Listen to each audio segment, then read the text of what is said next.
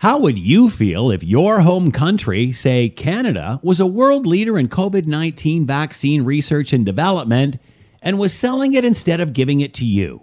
Of course, it's all hypothetical because we don't make COVID 19 vaccine in Canada. We missed out on that opportunity last year when Justin Trudeau's deal with China fell through, sending him on a desperate spending spree, aka the portfolio.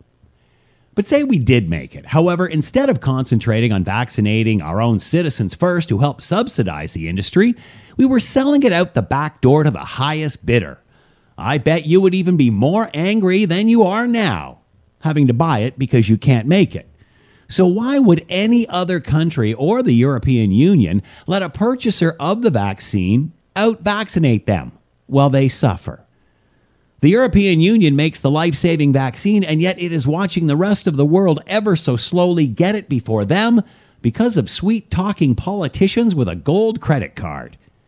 As Canada gets more vaccine, Europe falls farther and farther behind, in part because Canada is the second largest purchaser of COVID 19 vaccine from Europe. And let's not forget the COVAX vaccine we're getting meant for underprivileged countries.